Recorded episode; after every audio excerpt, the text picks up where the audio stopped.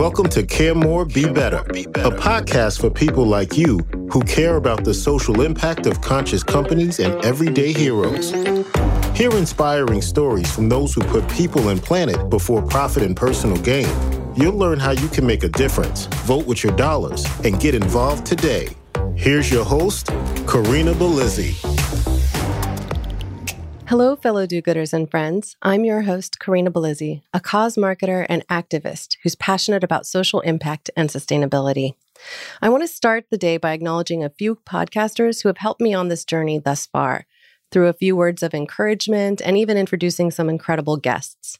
Before I recorded my first episode, I got to connect with Carolyn Keel, host of Beyond Six Seconds. She tells stories from people's lives that go beyond the first impression of six seconds. She introduced me to DeAndre Wilson, who you meet in episode five, and Rebecca Bastian, founder and CEO of OwnTrail, a platform that connects women to support one another. And I found a lovely historical podcast, Armchair Historians, which is hosted by Anne Marie Cannon. Armchair Historians invites guests on to tell their favorite histories and provides deep dives into all sorts of interesting histories. Last week, I also got the opportunity to be a guest on a couple of podcasts. One of those airs before this show does, so I'll tell you about that one. Cause Pods is a podcast that features podcasts with a cause. There, Matthew Passy invites cause related podcasters on to the talk about their shows. Each episode is brief, around 15 to 20 minutes, and you get to learn about so very many different causes. I encourage you to check all three out, and I'll leave a link to each in show notes. Today, we're going to dive into the world of rare genetic diseases as we meet our guest, Robert Bellizzi, the executive director and founder of the Corneal Dystrophy Foundation. He started this not for profit organization back in 1998 as a grassroots patient to patient online supports group called Fuchs Friends. This platform enabled patients to exchange knowledge about the genetic and practical issues they had with corneal dystrophies. It now serves patients in over 150 countries and has a current membership of approximately 3,000. Welcome, Bob. Thank you for having me. Now, you might have guessed from the last name that we have some connection.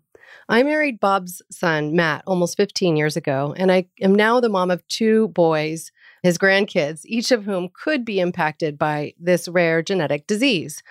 Bob, why don't you tell the story of what it was like for you to be diagnosed with Fuchs dystrophy before a patient platform like that existed, like Fuchs Friends? And how did you feel being diagnosed with this rare genetic disease? Well, I'm kind of strange as far as my professional history went. I bridge the gap between hardware engineering and software. I did a lot of consulting where I had to analyze people's logic diagrams to decide what to do with it. I started to notice that they were giving me ever more poor Xerox copies. At least that's what I thought. I would have to get my sons to look at the logic. Okay, so I finally got back to my optometrist, and he said, Well, you have cataracts and I want you to go to this ophthalmologist and he'll take care of the cataracts. Well, the ophthalmologist was quite upset when he took some measurements and he said, Go home, I'll call you later. I have to do some work here first. And it was really strange. Well, he called me and said, You have something, a rare disease called Fuchs corneal dystrophy. And that's like Fox in German, F U C H S. And he said, there's only one place within this area, and that's University of California, San Francisco. And I've got you hooked up with them for an appointment. Being a geek all my life, I dug into the internet. Mind you, this was 1998, so there wasn't much there. And there were only yeah, no no Google. Yeah. Well, Google didn't exist at that point online. Yahoo was the big baby. And there were only two places Washington University in St. Louis and UCSF that had any identifiable information. And since I was on a slow connection, I set up to print out everything and went to bed. The next morning, I had about 90 sheets of paper and I started reading on it. Now, imagine uh, those 90 sheets of paper might have also looked like poorly Xeroxed pieces of paper. Is that correct? No, they came out well. By then, I had some readers, so you know, it told me that I was going to the right place. Okay, there was a lot of information in UCSF's considering what little was in any other place. And my first appointment, they said, Yeah, you have bad cataracts. Eventually, you're going to need full corneal transplants. And we don't do that right away. We wait until you're really legally blind because the outcome is so bad. We put it off as long as possible.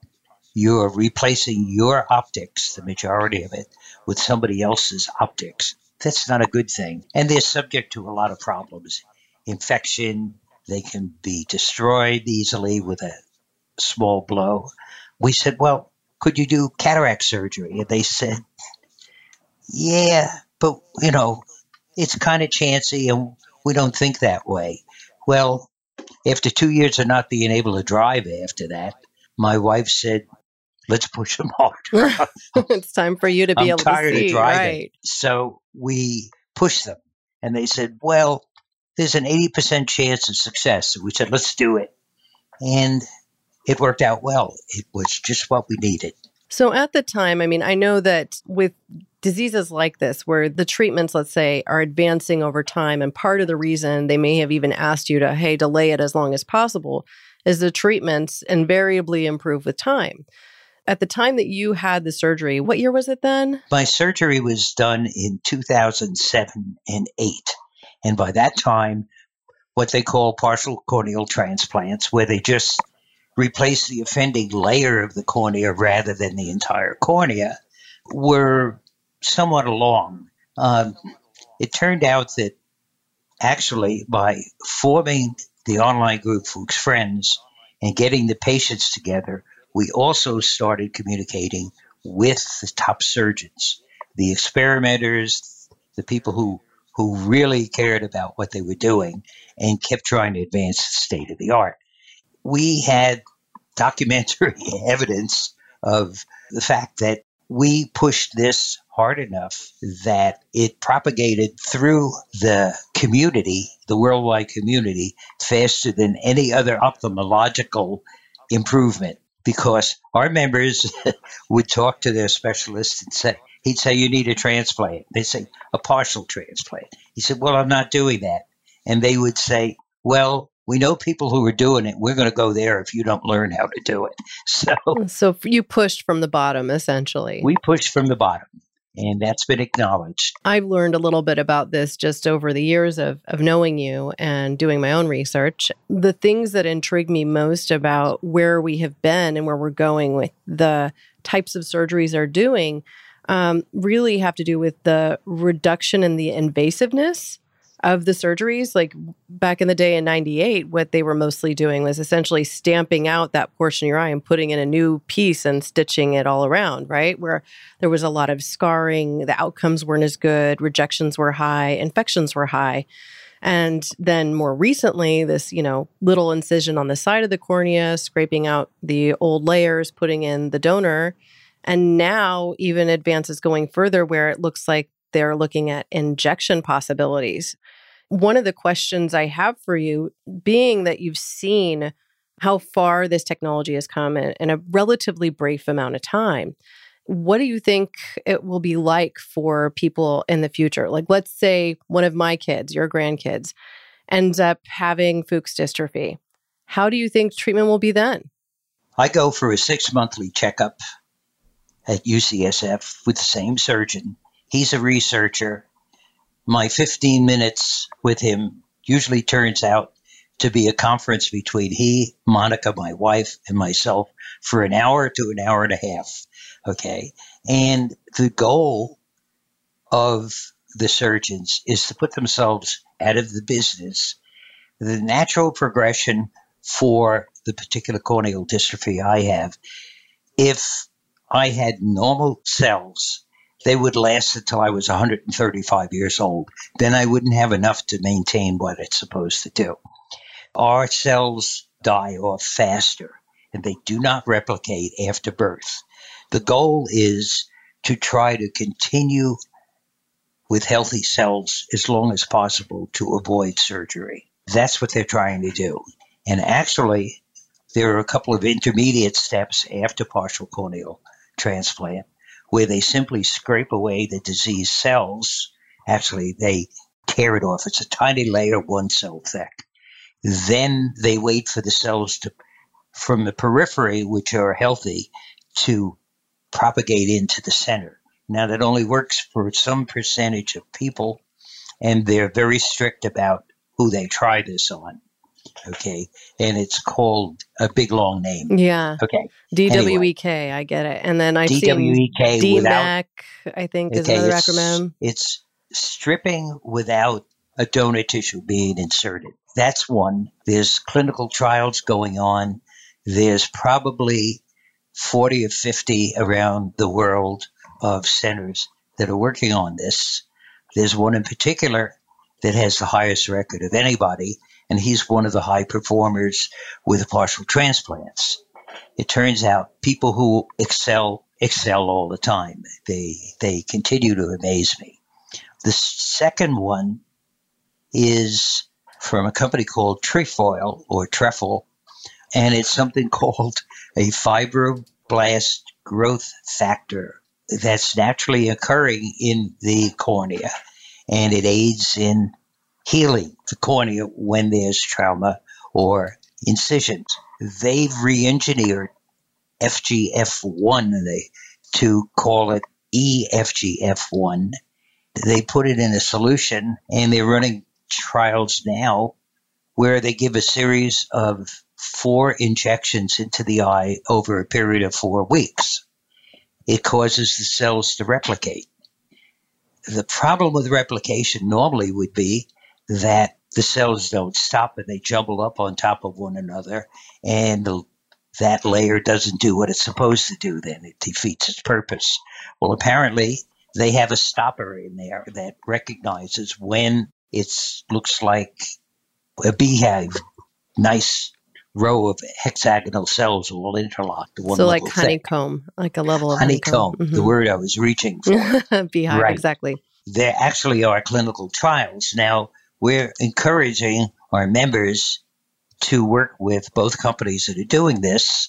The issue is that these are in clinical trials, they are either triple or quadruple blind. And that means that at least a portion of the people are going to get a placebo, which has no effect. In the Trefoil case, they are trying three different strengths of uh, their product plus a, a placebo. So one fourth are going to get a placebo. Mm-hmm. And we don't know who they are. Well, that's better than half. I mean, a lot of them are done that way, you know? So Yeah, well, the Kowa is testing with DSO or DWEK, and they're using something called K321, which is a ROCK inhibitor, mm-hmm. and it does good things when it's needed. Their ROCK inhibitor tends to encourage, I'll call it encourage the cells to move from the periphery into the center. So when the cells are stripped, they are hoping that it improves that migration. Mm-hmm. However, COVID has caused a big problem. In international shipping, you're not allowed to ship into the U.S., number one. So they can't get that.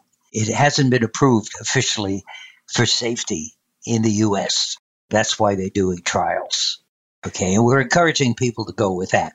But the big stopper is, again, that there's placebo. Some people don't want to try. Understandably, they want treatment that's going to help them, right? Yeah, the, the nature, it's interesting to watch the nature of the group change. Our group were really started out and we try anything. okay. Because there was nothing much out there. Anything, almost anything could be better we pushed on this stuff. It's difficult to get people to understand how how delicate these operations are, how delicate manipulating the cells, uh, you know, the genetics are, and that they are so privileged to be able to get in on this stuff. Right. So let's talk about that for a moment. About um, 2% of people over 40 will eventually be diagnosed with uh, corneal dystrophy. Is that statistic still correct? It depends on who you whose research you look at. Hmm. I've seen everything from 2% to 5%. The other thing is of people over 40. Right, of people over do. 40. But fairly recent genetic analysis has, for instance, Fuchs dystrophy was considered to be maybe two variations. The normal late onset one, which goes up about age 50 and later, an early one. Well, it turns out that they found eight loci, genetic loci, and they all seem to have different propagation levels and initiation dates, you know, ages and stuff. It's much more diverse that way. I think I remember seeing a story of a woman in her 20s that uh, was diagnosed with a corneal dystrophy and just the shock that came with it because nobody had ever spoken to her about this type of a disease. And it isn't something that's routinely even talked about at a medical office. Like when I went in for genetic testing myself when I was pregnant, as a what they called geriatric mom, being in my late 30s at the time, the geneticist I spoke with wasn't even familiar with Fuchs dystrophy. So it's um I think something it sits in the rare it's the rare disease field. People who are in ophthalmology, they they understand it or they're gaining a better understanding with time. But 2% of a population over 40 sounds like a rather large number to me, even if it is a rare disease. But you see, it's rare enough so that although every ophthalmologist learns about it while he's in school prior to being a resident, they rarely ever see a case of it. And when they see a case, they don't know anything about it. And they don't know what to do or what to recommend. Right. They they just haven't followed it. And very often what I hear is that they're not sure whether it's the cornea that's causing the issue or if it's a cataract. Mm-hmm. Well, if you can't see through the cornea, you can't see a cataract. Okay. so, yeah. and the cornea clouds, there are a number of, of, of markers for it. So I just think that they don't know what to do about it. Well, I mean, you manage the Fuchs Friends group in particular to help patients navigate all of these challenges that they encounter when they get a diagnosis. I mean, I've seen some beautiful testimonials on your site and in social media. So I wondered if you could tell a story, one that perhaps stands out to you of an individual that Fuchs Friends and your foundation has been able to help and support. The story is a bit unusual. You talked about a 20 year old it's about three years ago. I got an email from the grandmother of a five day old infant. My newly born grandson, five days old, has been diagnosed with corneal dystrophy. That rang an alarm bell right away because when an infant is born, if it cannot see, it may never generate the pathways necessary to be able to see later. The infant has to see at birth mm-hmm. or very close to birth. So there's a, you know, a clock ticking on this thing. And this was a Saturday afternoon. I saw this. I emailed her, got some more information, but I didn't get the parent's name. She didn't give it to me. And I emailed a surgeon in the Midwest. I can't use names on this. They never gave permission, and no, I don't. I understand. They're very private people, right? Of course. I emailed the surgeon. He's been cooperative, helped me find people in Israel uh, or surgeons in Israel and all over the world. And I figured I'd get an answer on Monday. About 40 minutes later, I got an email from the local university that was putting a team together to handle this baby. Then I got an email from the surgeon himself, and he said he was going to sit in on it too. And all they needed was the parents' permission. Well, it took me over a day to get the grandmother. I didn't have a phone number. She didn't give it to me. So I was working by email. Over a day to get her to contact the contact information for the mother. And I got immediate permission. Within a week, the child had a partial corneal transplant successfully. So I kept in touch, and he had another one at about three months, I think. And I checked at one year with mom. He had also been diagnosed with glaucoma. They put a shunt in, it controlled the intraocular pressure. He was doing fine. At two years, she said, Oh, I found out what the terrible twos mean. it's very normal, just bumbling around. Right. So now the child has vision and they otherwise would have been blind. Now the child is a normal child yeah. with two corneal transplants, you know, Mhm. and a shunt to shunt off excess pressure in one eye. Kids are amazingly adaptable. Yeah. Well, they can definitely pick themselves up and keep running down the street, can't they? Right. Is most of the people that I have to deal with personally over the phone are freaked out. They lived all their life healthy. They cannot understand how they got this disease. They claim that nobody in the family ever had it. Well, as part of the previous generation, I can tell you that the generation prior to us, uh, they didn't talk about what was not well in their in their life, so you didn't find out or it was aging. They thought it was just getting old eyes. yeah, you they got old eyes. They couldn't see as well. They maybe had cataracts that um, in, impeded. cataracts were virtually inoperable on the generation prior to mine. Yeah, it was just accepted as a fact of life. Like you, an, a dog got really old, they got cataracts and couldn't see anymore. You know, maybe that's it. You know, same thing with a human, right? My mom had cataract surgery on one eye. She was in the hospital in a semi-private room in bed for a week. Well, different different world now, right? You like outpatient surgery, right? Partial corneal transplants and full corneal transplants are outpatient surgery. And you go home in your car and you lay down, okay? And then you're up and down. That's the story that really sticks with me. We've had three or four cases with an infant, and we've had absolutely no trouble getting a specialist Yeah, I mean, I imagine they want to do it out of this kind of do-gooder center in their hearts, you know, and it's something they could also put on- in their accolades book, right?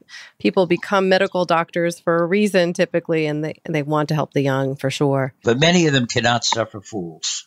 they won't take silly questions. Okay, Mhm. they will help as much as they can. Just don't waste their time. Okay, because it's precious.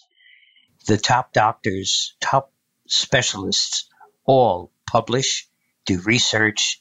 They take tons and tons of data points for every surgery that they do. They compare them. They look to see what works and what doesn't. And they constantly are working on improving the state of the art. Yeah. Okay. I have, I just, I'm amazed by these people. I, I tease them and call them data freaks, and they are because that's what makes them better. They can see what they've done. I wonder if in running this particular not for profit, I, mean, over the years, you've touched the lives of so many people and helped support them with Fuchs Friends, as well as through the Corneal Dystrophy Foundation.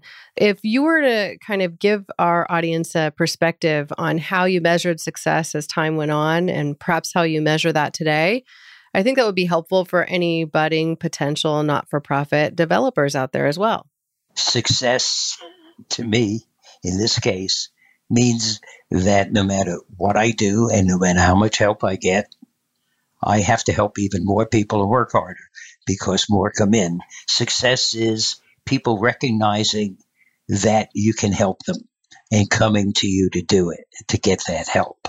The other thing is the recognition, uh, not not obvious recognition, but the attitude of the specialists, the top guns, that they have respect for what we're doing and they appreciate it. And they tell us that, okay? And they tell the public that. More and more, what we're seeing is that they recommend that people join our group, Fuchs Friends.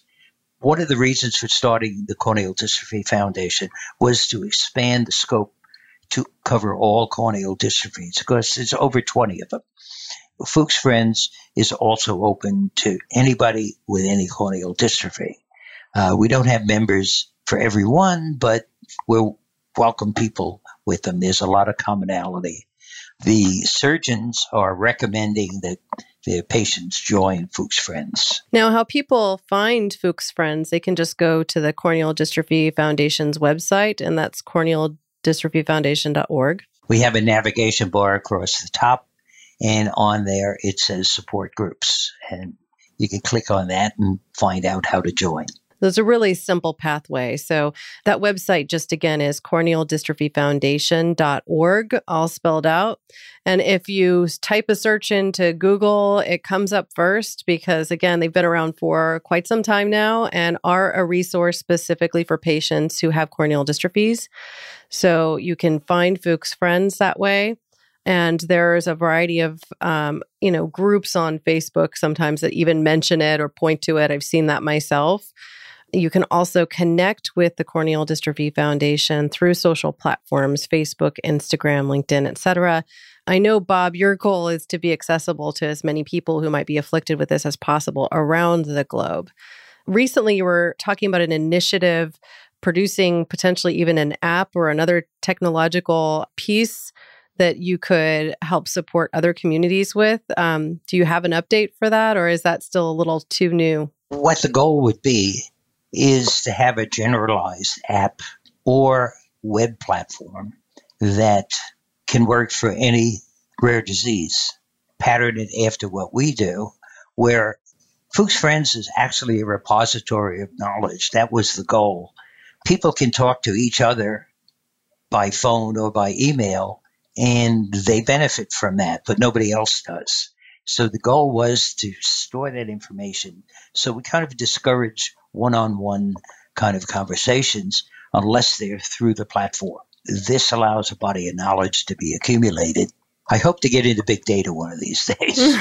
step by step, right? Every day is a new day. We've got over 200,000 conversations recorded, uh, email conversations. Anyway, this is a generalized platform. The germ for it came from uh, a woman in India who has two daughters who are, one is in the computer business in software, and the other one is an architect. She couldn't find a surgeon, and she joined Fuchs Friends, or the daughters joined for her. They've developed a big respect for what we're doing. So the one works for a firm in India that does apps and things. What we're doing currently is um, running a members survey they gave us a lot of questions that they wanted answered in text form. I converted it to a survey. I built a process where every group of 150 people that I survey spreads across the entire 20 years. I've been getting a lot of answers. Not not as many as I want, but a lot of answers that will be used as part of a guide to design a new system. Yeah, well, that's incredible. I applaud that effort. I hope it goes smoothly and that you have an application the next time we're able to have you on. Thank you. Before we end the show, I'd love you to just perhaps give a few words of wisdom, any takeaway or soundbite that you'd like to leave the audience with. Well, I'd like to focus it on your vision. Don't assume that a change in your vision is just normal aging. Never do that. Go to an expert and find out what the problem is, why it changed. Okay to modify that a little bit, an optometrist specializes in measuring your eyes. That really is their primary function.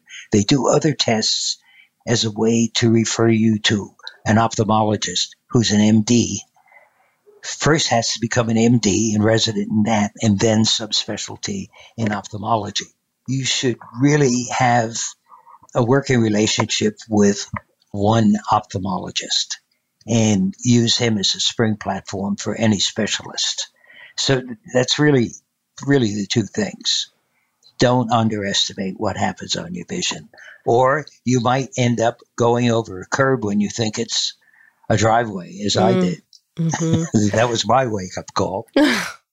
well, don't hit any mailboxes, right? I want to thank you, Bob, for coming on the show.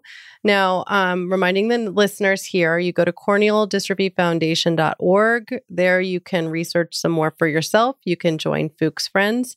You can even choose to donate. There are options to do so for one time or revolving donations. It's a completely member supported, really feel this isn't backed by any big company. So let me go ahead and thank you all for joining us. Bob, stick around for just a moment. Today, we invited you to care more about the rare genetic diseases in particular. So, I have a question for you. What rare diseases affect you or those that you love? What support system is available for them? You can donate resources or you can always volunteer, giving your skills and your time. Action doesn't have to be or feel like a Herculean effort. Your action could even be just sharing this podcast with people in your community or who might be afflicted with a rare disease. To find suggestions, you can visit caremorebebetter.com. There you'll find an action page dedicated to causes and companies we encourage you to support. And I invite all of you to join the conversation and be a part of this community.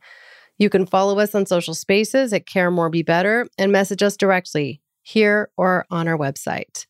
Now, remember, this podcast is not backed by any company, much like the Corneal Dystrophy Foundation.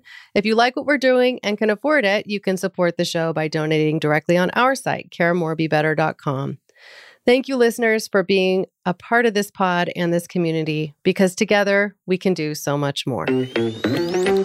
Thanks for listening to Care More, Be Better, a podcast for social good. To make sure you never miss an episode, subscribe, rate, and review wherever you listen to podcasts, and share with your friends to help us reach more people and spread more social good.